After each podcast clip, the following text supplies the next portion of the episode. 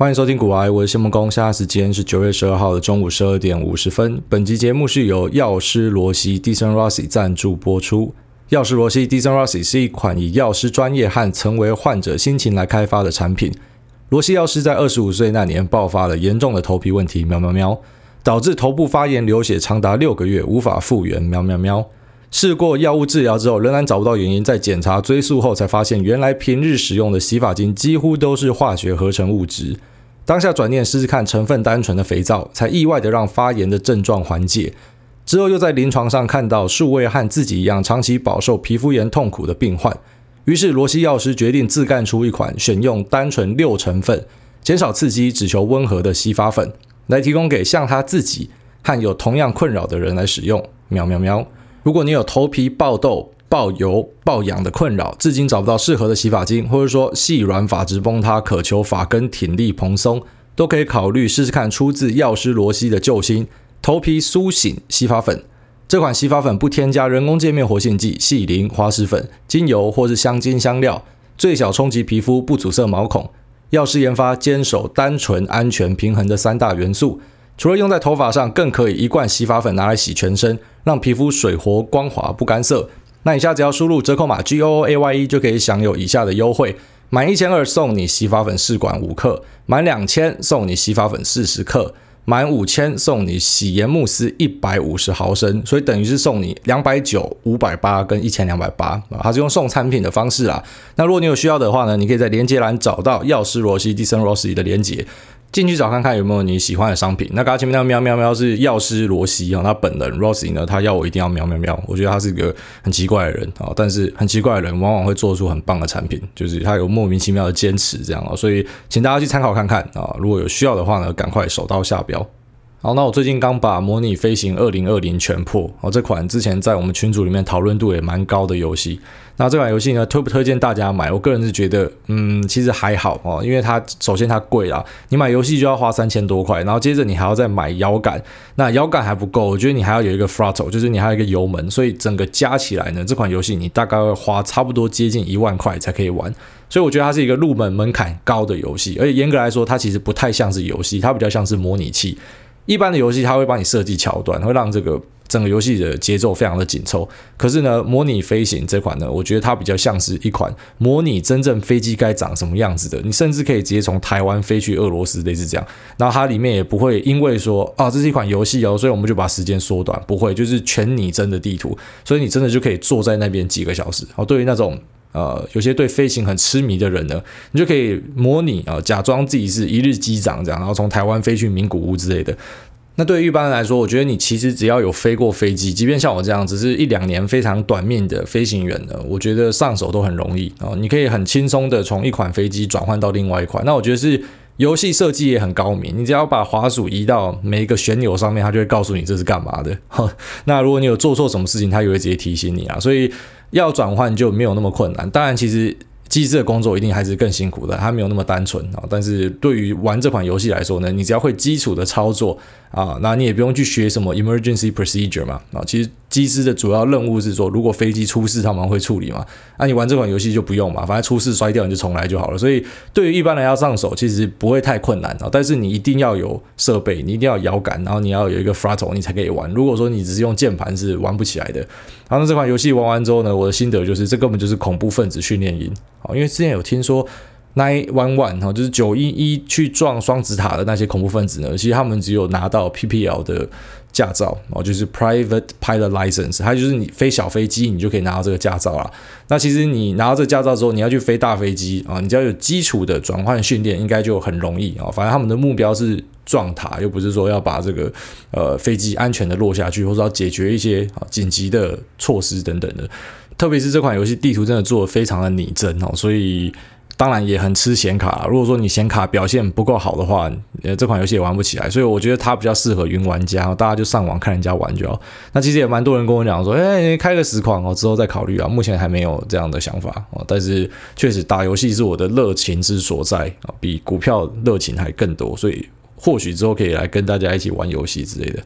好啦，那我们就进入我们今天市场的话题。那首先我们就先跟大家聊一下 IPO 啊，最近真的是 IPO 狂潮，它不是只有在美国，在美国大家已经知道嘛，就是什么 Airbnb 啊、Snowflake 啊、Unity 啊，那 Palantir 很多公司大家都想要买，那还有我上次贴的 Compass Pathway 啊，就是迷幻蘑菇的公司，还蛮屌的，它也是 Peter Thiel 的公司啊，大家可以参考看看。反正有很多 IPO 的公司啊，那基本上我有帮大家追踪的，有跟大家讨论的，我觉得是比较可以看的公司。但是除此之外有很多杂鱼，很多杂鱼就趁着这一波要一起出来。那基本上还是老样子啊，如果说你是追比较主流的，比较在市场上大家听到，虽然很多人跟你讲说人多地方不要去，但我觉得这句话见仁见智啦。我觉得你去追这种很多人会想要去的明星公司呢，好，比方说这个 Snowflake， 比方说 Palantir， 我觉得它是相对安全的，就相对安全的。但是 IPO 的特性就是波动一定非常的大。任何 IPO 的股票啊，几乎啦波动都是大到一个靠北，它可能会上冲下洗啊，所以你的价格你买进，然后在一个礼拜之后是上去 20% 或下去 20% 都有可能。那遇到这样的股票其实就只有一个做法，还是那句话，就是分批买进。但是分批买进在 IPO 的股票更是非常非常重要。你一般股票有时候你不一定要分批买进啊，你觉得来到一个很棒的点位，你可以大力的买进等等的，可是在 IPO 的股票呢，你如果不分批买进的话，真的很常会甩到你头晕脑胀哦，这是大家比较注意的地方。那过往的案例呢，就包含像是 BigCommerce 啊 ，BigCommerce 从本来60几块，然后一路喷到了141块，翻了2倍多啊。那当然在本来低点60-70块买进的人就很高兴嘛，可是在100多块的时候，可能因为看到有人在写这个，所以就一堆人追进去，那这些人现在当然就很痛苦，你买到140块，然后现在跌回80块，其实当然这一波下杀跟整个纳斯达克一起回档修正也有非常大的关系啊。可是你看你才隔几天而已，它就从140块到80块，所以 IPO 的公司就会有这样的特性。那除了这家之外呢，我上次跟大家聊到这个 nCino 这家公司也是持续看好的一家公司，未来我觉得它的发展性应该还不错。那这家公司的股价也是，反正就是云霄飞车啦。那我觉得大家就把这个当借鉴，你现在看这些公司的走势，然后你就可以去思考一下在接下来要推出的这几家公司 Snowflake、Palantir 很多人都想要买的，你就要去思考说你可能也会遇到这样的东西。你如果说一档股票上市它只会往上涨的话，那轮不到你啦，那一定是有各种波折的。那如果说你是一次重压的话，你就看看这几个例子哦。当然比方说像是 BigCommerce 你很幸运的重压在60几块，那当然你超爽的，几天就赚2倍，你搞不好就获利了结出掉了哦。可是如果说你没有那么幸运呢啊，如果说你是看到大家讨论你才进去，然后你就买在那个水岸第一排啊，那个海景第一排最高楼怎么办啊？那当然心情上一定会告诉自己说啊，没差啦，反正我长期投资嘛。然后可是我跟大家聊过一个观念，就是说一个好公司你用超级烂的价位去买，你用非常贵的价格去买，那就是一个烂投资。那即便是一个很烂的公司，这个公司已经是老牛了啦，准备去死了啦，可是因为你买到一个它被超级低估的位置，那它也可以算是一个好的投资，就至少以短线上来说呢，你就有获利的可能性，所以成本是很重要的一件事情。那当然除了我刚刚前面提到这些公司，什么 nCino、BigCommerce、Unity、Palantir 这些可能很多人会想要关注的，因为他们富有题材性的公司之外呢，还是有很多 IPO 的有的没有的东西哦。那我就不一一列举，因为我发现我现在讲话很小心，或者说讲一些东西可能别人就会要去关注要去看啦哦。那我至少帮你做初步的筛选，即便我没有办法哦，就应该说任何人都没有办法告诉你股价会怎么走哦，因为如果说他知道一定会怎么样的话，all in 啊，拜托 all in， 拜托房贷全开，现在信贷还这么便宜，全部压下去就好了。所以没有人可以告诉你一只股票的短期走势一定怎么样，我们只能大概知道说啊，这家公司是好还是不好。可即便是好公司，也不代表说股价就一定要还它公道啊。你知道有很多好公司，它可能就是出现在不对的时间、不对的场合，然后最后它即便提供了一个很好的东西，就变成我们讲的所谓的阳春白雪啦。你可以讲说你自己的东西很好，可是市场就不喜欢你嘛，就是没有用嘛。所以即便东西很好也没屁用。所以投资有各种风险，这是大家要去看的啦。那现在美国的 IPO 里面呢，我个人觉得就有蛮多的风险哦，有开始有很多有的没有的公司也混进来了，那这个可能就是你要小心的啊，你不要因为看到现在好像是一个 IPO 狂潮，那你就疯狂的去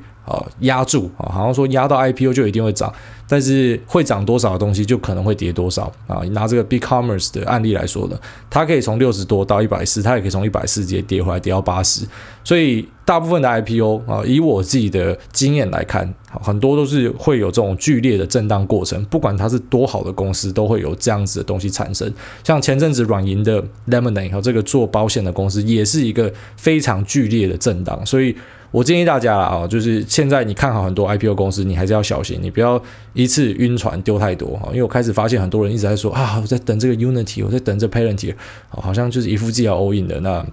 我觉得你要看看这些例子，然后自己要稍微小心一点。当然你有可能很幸运的你压了之后，然后它就大飙涨，然后你后悔你没有买更多。可是你要想，如果这个剧本重来个10次20次，重来个10家公司20家公司这样子，你真的可以每次都压对吗？这个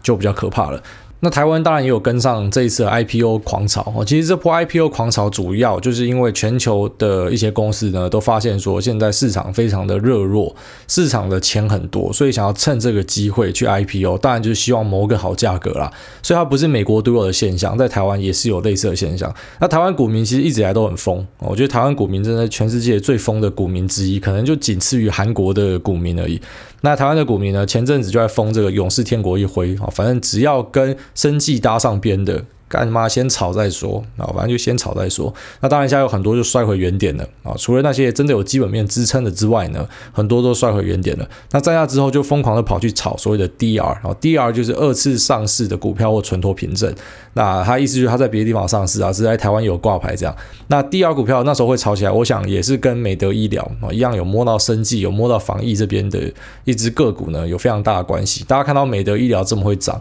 所以呢就在想，我不知道市场是有这种创意的联想，还是说真的就是大家集体发疯集体发作，就觉得好像有 DR 的股票可以买一下。所以包含说像是什么杜康 DR 或越南控 DR， 只要有扯到 DR 的，那时候也疯狂的涨了一波。但是后来像是越南控 DR 就是直接怎么上去就怎么下来。然后你会发现说这种成交量在最高点的时候，往往都会是在股价也是最高点的时候，也就是说它前面可能锁很多根涨停，但是那个都是假的，那个锁那个涨停你也进不去嘛，你也买不到嘛。可是等到你买得到的时候，可能就是已经在最高点要准备倒下来了。所以有时候你去追这个市场的狂潮，就会遇到这样的事情。我个人觉得一般人还是不要乱尝试。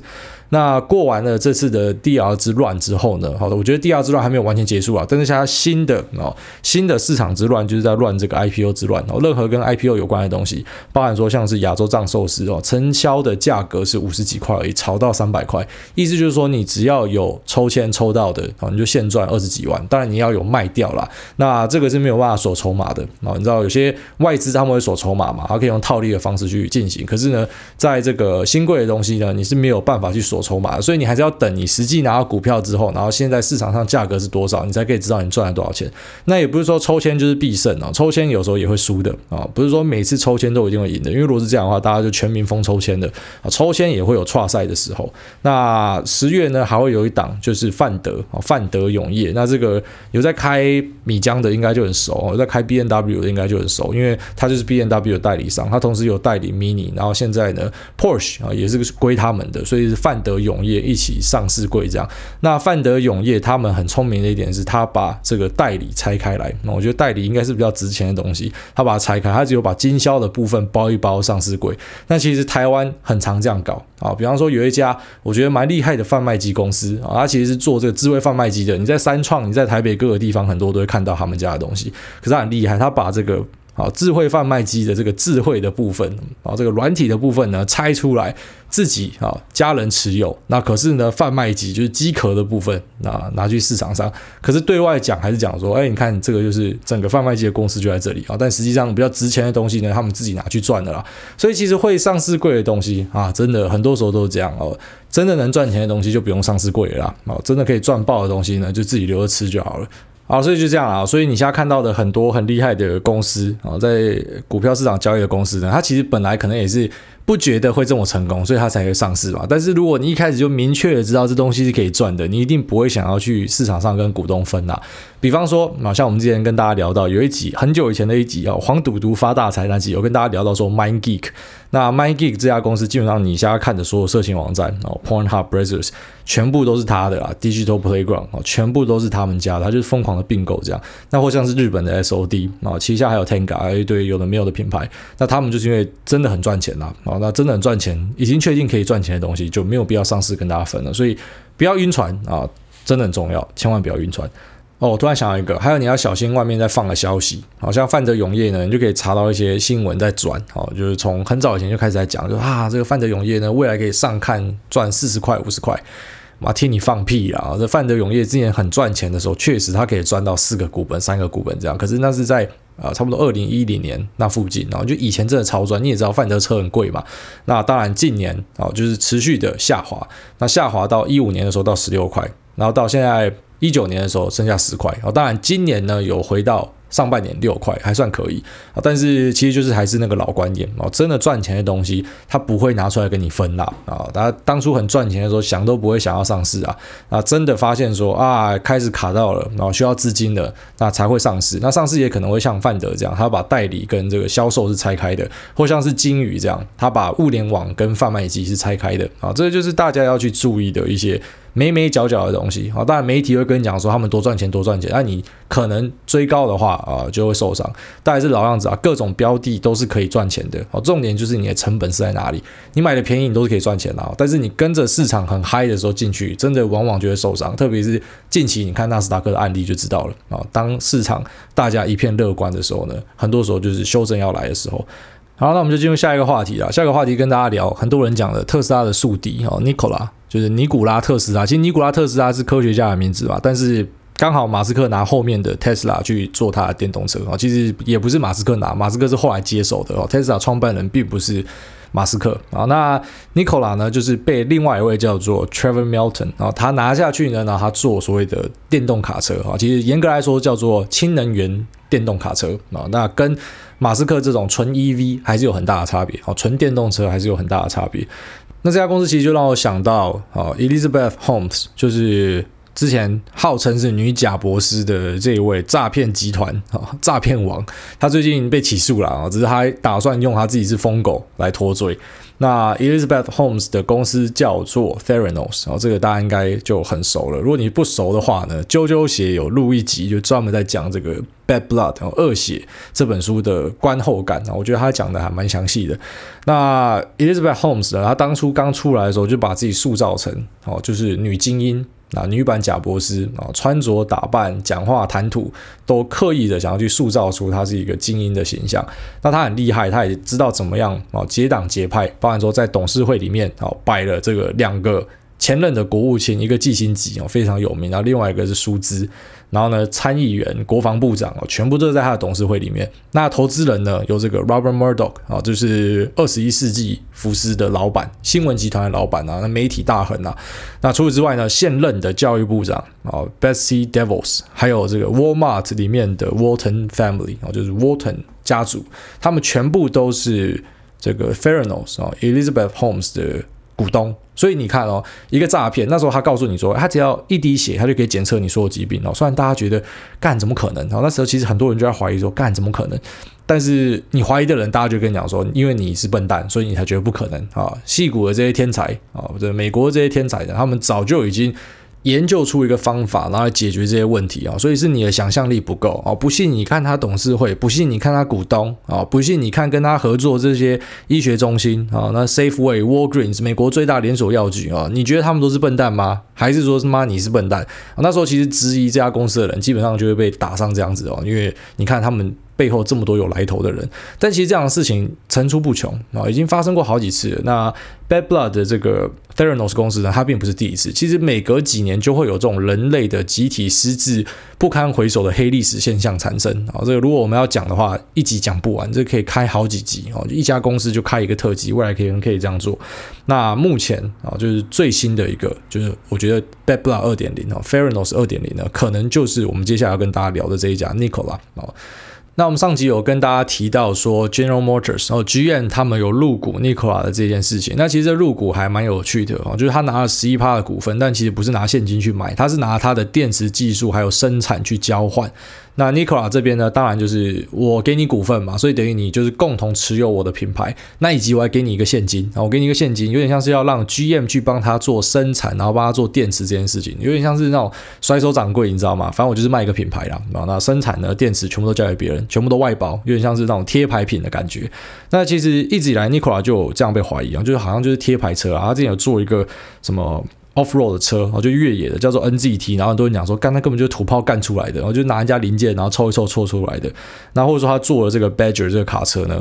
那时候也很多人讲说，其实做 Badger 他主要就要去挑战 Cybertruck， 可是他们2人先告状，我就讲说，Cybertruck 抄袭我，即便两个根本长得不一样。那后来有没有进入这个司法流程？我记得好像是有告他啦，然后只是后续是怎么样，我是不清楚。但那时候你就可以发现说，其实这个 Trevor Milton 创办人。Nikola 创办人呢，他是一直有在把特斯拉当一个敌人的。那当然，马斯克也有回应啊，马斯克就讲说，这个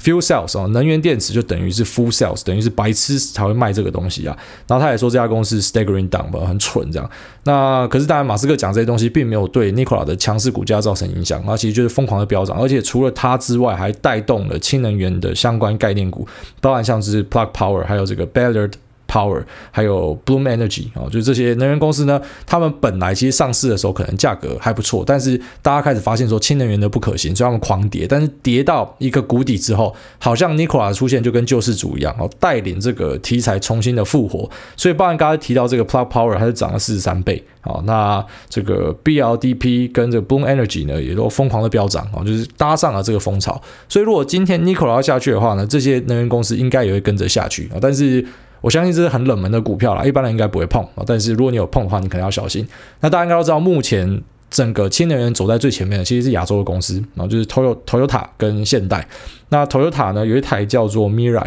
未来，一台我看好像都是蓝色的，一台蓝色的 Toyota， 就很典型的 Toyota 的样子。那可是呢，它是吃氢能源的。那这台车的特色是什么？就是它每卖出一台就会赔爆，每卖一台就赔一台。那可是为什么还是要卖？就是因为公司还是看好这一块未来的发展。虽然对我来说，我不是这个理科能源相关的，但是我看了一些文件，我看了这个 Volkswagen 的文件，那我看了 Volvo 有写一些文件关于这个氢能源电池的。我大概跟大家讲一下为什么我不看好这样的东西，因为我觉得这个要克服的东西太多了。如果你说特斯拉要克服的东西已经够多了，它要怎么样让它的电站更普及，然后它怎么样让它能源更有效率，如果你觉得它的麻烦已经够多了，那我告诉你，氢能源麻烦大概至少他妈5倍以上。就包含说其实这个是有点像是脱裤子放屁，我觉得氢能源有点像是脱裤子放屁，它的转换的效率不好，可是它要过更多的手，它光是要电解生氢就会先把45% 的能量用掉，所以剩下 55% 的能量嘛。那 55% 的能量里面呢，在这个氢转电的时候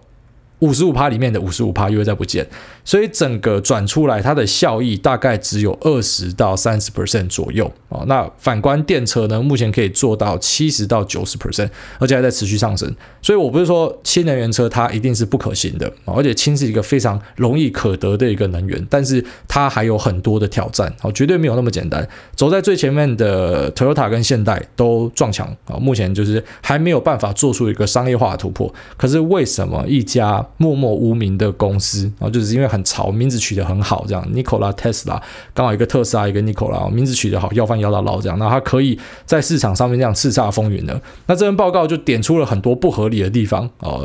很多啦，那一样我之后再贴出来给大家看。那可是我觉得里面比较好笑的几点呢，有一点是他讲说 Nikola 曾经放出一个影片叫做 Nikola One in Motion， 就是一台卡车然后在一个公路上面cruising 航行的画面，结果被踢爆，由内部人流出说，但其实根本不是一个水平的公路，那是一个3度角的下滑大坡，就是很长的一个坡道，所以他们只是把车子拖到山顶去，然后从山顶溜下来。那这个做空机构当然他们自己就去测试，他们就测试了，拿了一台车子然后放在那个坡，真的让它溜下来，可以达到56 miles per hour， 56英里的速度，然后可以滑2.1 miles 2.1 英里，所以真的是可以这样滑的。那个坡真的是斜的，真的是这样子的存在。那只是当然我们目前还是没有办法100%确定说他们是真的这么低能把车拉到山顶去滑下来，还是说虽然是有借由这个下坡的辅助，但是还是有动力的，目前是不确定的。可是我看这份报告，我觉得它可信度还蛮高的，因为它真的有拿去测试然后也把这个地方拍出来，就是让人家觉得说，你看你影片的时候拍，你故意拍的像是水平这样那实际上呢，它是一个有坡道的地方。而且如果说你要更过分一点，你镜头再转一个角度，你还可以塑造出你的卡车在爬坡的画面等等的。那其实这个影片，我觉得我自己做一些调查之后，我觉得 Nikola 蛮聪明的。他推出 Nikola One in Motion 的时候，这部影片的时候呢，他并没有在上面讲说这个是我们的实测的效果杀小，他就是丢一个影片。他就丢一个影片给你看这样。那当然媒体看到就很嗨啊，因为媒体你知道他们其实很多时候就是跟 Elon Musk 有关的东西他们就很爱去写嘛，他就要去写说你看有挑战者出来了啊，有挑战者可以挑战 Elon Musk 的 Tesla 了啊。那媒体大量的报道之后呢，你才发现 Nikola 有趁机顺水推舟啊，就是讲说这是他们的一个 demo 的影片，可是也没有在官方的平台上大力的去宣传，等于说他们就只是放一个卡车的影片，卡车在动的影片。可是我觉得很聪明的地方是他们也没有把话说死啊，就是只放一个影片而已。那很快的你就看到当地的州长 Doug Dawsey 呢也转贴了媒体的东西，然后去写这样的东西，所以其实跟这个 Theranos 有点像，就是本来这个东西他可能是用比较隐晦的方式啊，因为他自己也知道说他们可能没有这样的底子，他们只是在做一个秀而已。可是看到媒体，然后看到一些有利人士的背书之后呢，就顺水推舟把这个东西啊，把这故事讲出去。那还有另外一点我个人觉得蛮好笑的，就是 Trevor Milton 当然他的教育水准并没有很高啦，所以很多人就怀疑说你怎么可以搞出一个这样子的公司，但我觉得这个是还好，就像贾伯斯他自己也不是很会用手机啊，但是他只要有 Wozniak， 他只要有很厉害的人可以帮他做事，那身为一个 sales 出身的老板当然还是可以做出一家很屌炮的公司嘛，这是还好。但是有趣的地方是他们里面有一个部门就是在做这个氢能源基础建设的部门，那这部门的 director 就是领头呢，就是 Trevor 的哥哥或是弟弟，反正英文就写 brother 嘛，那叫 Travis Milton。 那 Travis Milton 的上一份工作呢是在夏威夷，在夏威夷帮人家铺这个车道水泥的，然后还有接统包，就是统包案子然后会分包出来，然后就是家庭施工啥小，他是在做这个。所以你是怎么样从一个施工单位然后变成去做这个氢能源的头，我觉得这就是很奇妙的一点。那如果说他们没有自己的电池技术，他们有没有其他尝试？有，在19年的时候他们尝试要去买一家公司，然后呢就想说买下来之后他们就有电池技术了嘛，只是最后面证明这家公司的技术是 Vaporware。 那所谓的 Vaporware 就是雾体，雾就是起雾那个雾，我说这个东西可能就是还在卖梦阶段啦，还做不出来啦。那更别提这家公司的老板最后面是被指控说他诈欺了 NASA 的经费，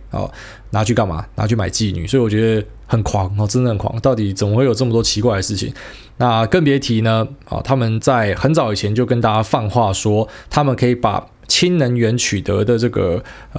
费用大幅的降低，可以降到 81%，它可以用超级便宜的价格 19% 的价格就可以做出这些氢能源相关的东西。那我觉得很有趣的地方是在于说，刚刚前面有跟大家聊到 Toyota Mirai Toyota 未来呢都卖一台赔一台了，他们的成本都还降不下来，没有办法商业化了，你怎么有这个把握说你可以把取得氢气的成本降 81%？ 反正就是很浮夸很唬烂啊。那最后面呢当然更别提他在 IPO 之后他就疯狂的卖股票，Trevor Milton 老板呢就疯狂卖股票。那他也修改了公司章程，如果说他被开除的话呢公司还要给他钱。所以我觉得真的怎么看都觉得怪怪的，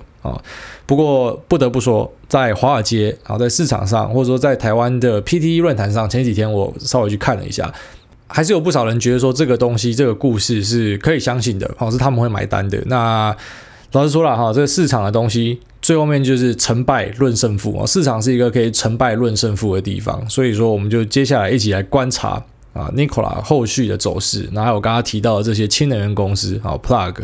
那 Ballard 还有这个 Bloom， 大家都可以来持续观察他们后续的走法会这样，我觉得是一个蛮值得大家来看戏的一个剧本。好，那我们就进入 QA 首先第一位超级脖子，他说脖子干你老师耶。下一个这个 DJ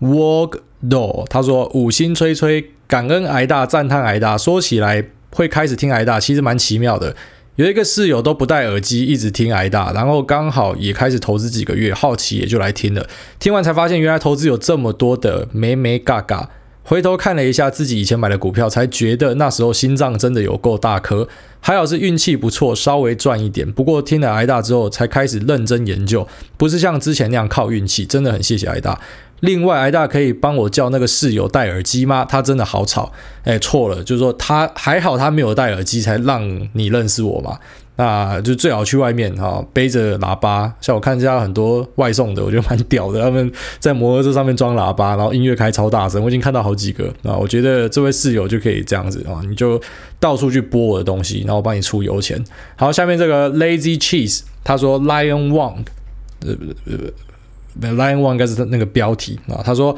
五星推爆深深深爱 Coldplay 的 See You Soon 这首歌，甚至连开餐厅的店名都用这个曲。暴雨开车回家的夜晚，听到主委提到 See You Soon， 不知道脸颊上湿湿的是窗缝打进的雨水还是泪水，赞叹矮大啊！我再查看看哪一家餐厅叫 See You Soon。那这首歌很赞啊，它其实有 Studio 版本，也有Live 版本，那我觉得 Live 版本是更好的，然后就是2003年那一场。好，下面这个 GAQMKOVFR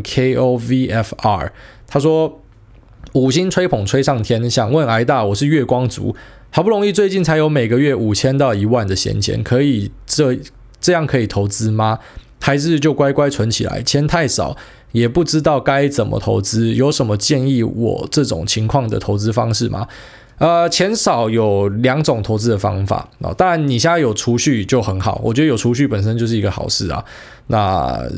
存起来之后，你可以选择哈，我们常跟大家讲，你先选你的流派嘛，你要主动投资还是被动投资？那主动投资我还是得说，它是比较少数人才可以办到的，然后大多数的人你是打不赢大盘的。那如果说你是打不赢大盘的人，你就乖乖的去买被动投资的东西，就是买 ETF 啦，买追踪指数型的，像台湾就0050嘛，那美国呢就是 VTI 哦，我已经不推 VOO 了，我现在改推 VTI 哦，但其实实际上差不多，还是要跟大家强调差不多，所以你不用把 VOO 卖掉转 VTI， 它是一样的东西啊。那在整体来说啦啊，就是说如果你是做被动投资者，其实你已经会赢过市场上超过一半的人哦。绝对赢的，稳赢的啦。那5000到10000呢，就可以选择去做定期定额，然后跟券商设定定期定额。那定期定额的手续费又很低，所以你的成本又比别人低，然后你又有定期的资金可以投入。我相信几年后你会感谢你自己有做这样子的规划。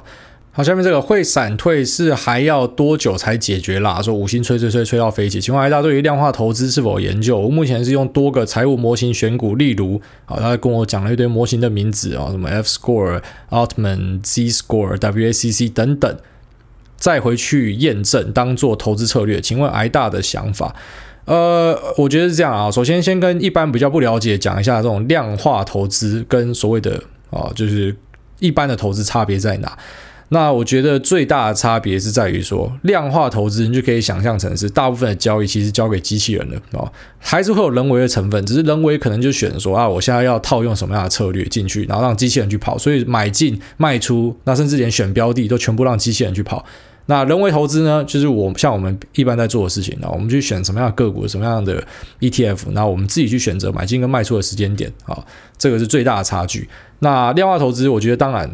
如果说你今天已经找出一个可以套用的公式，然后这个公式呢可以让你赚很多钱的话，那你就像是台湾的文艺复兴基金啊。好，其实文艺复兴基金超屌的，超级会赚的。那当然他们就是用量化投资的方式，然后这创办人本身就是数学家嘛，然后整家公司也一堆数学家这样，所以他们可以用这样的方式去赚钱。但就我所知，我目前听到的量化投资，可能是我才学疏浅吧，我目前知道的好像都没有太好的下场。当然现在很多法人是已经会采用这种机器人去操作了，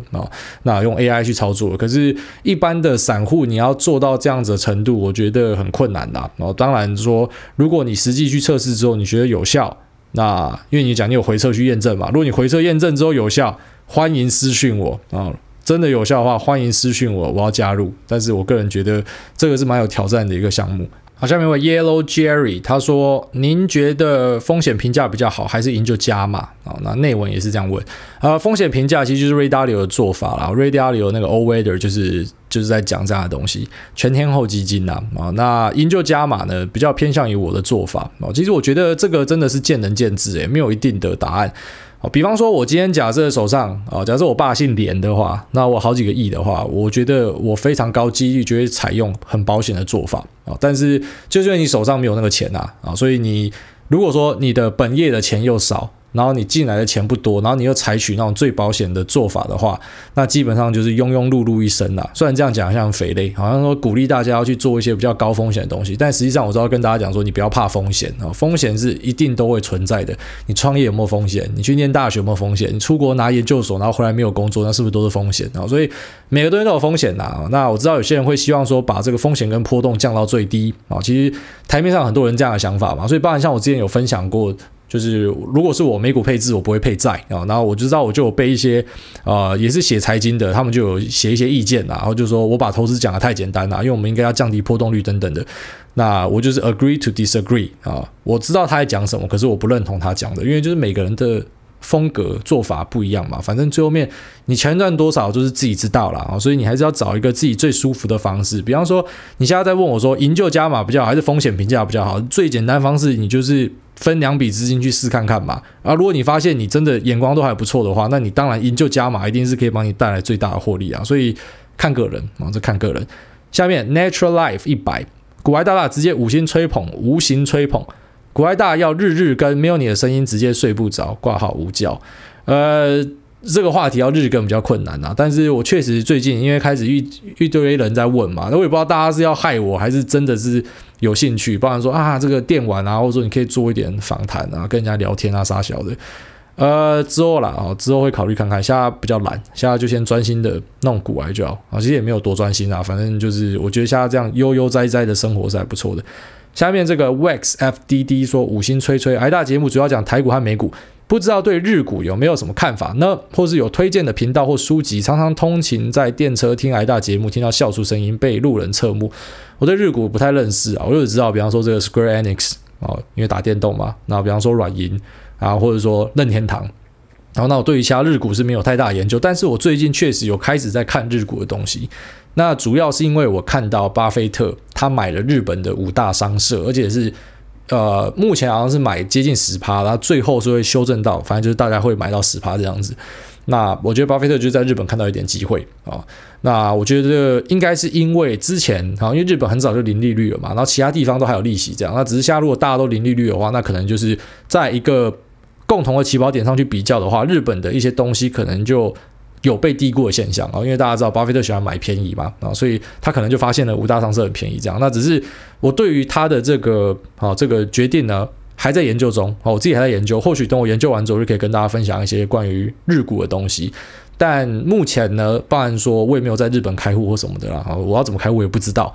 那即便我研究完之后，我想我应该也会买，就是在美股这边买日本的 ETF 之类的，这可能是我的做法。好，下面一位这个台湾韦伯说，价值投资操作，请问癌大看好一只标的想要长期投资，但中间一定会有很多的波段，请问癌大假设看好一只股票做中长期的投资，会一直放到直到它涨到目标的价位再考虑脱手，还是中间波段就会来回买卖一直操作呢？那不太会来回买卖，早期会，一开始刚进市场的时候会，但后来发现就是假设说你看好一只标的，然后你越密集的操作，最后面会发现就是受伤的机会越高。所以我很常跟大家讲，做越短输的机会越高，就是我自己的体会啦。那做中长期一点，其实对一般来说胜率比较高，越短期越难，特别是那种什么当冲，我根本觉得那个，除非你是，我不想把话说死啊，但是我相信会有那种什么天选之人，他真的可以每天当冲赚钱，但那个就是你知道，每次大家都讲说，我朋友的朋友朋友的朋友，反正都不是你啊，那个是很困难的事情啊。所以我觉得如果你看好的东西做中长期，其实确实是比较好的，你可以用这个部位的方式来调控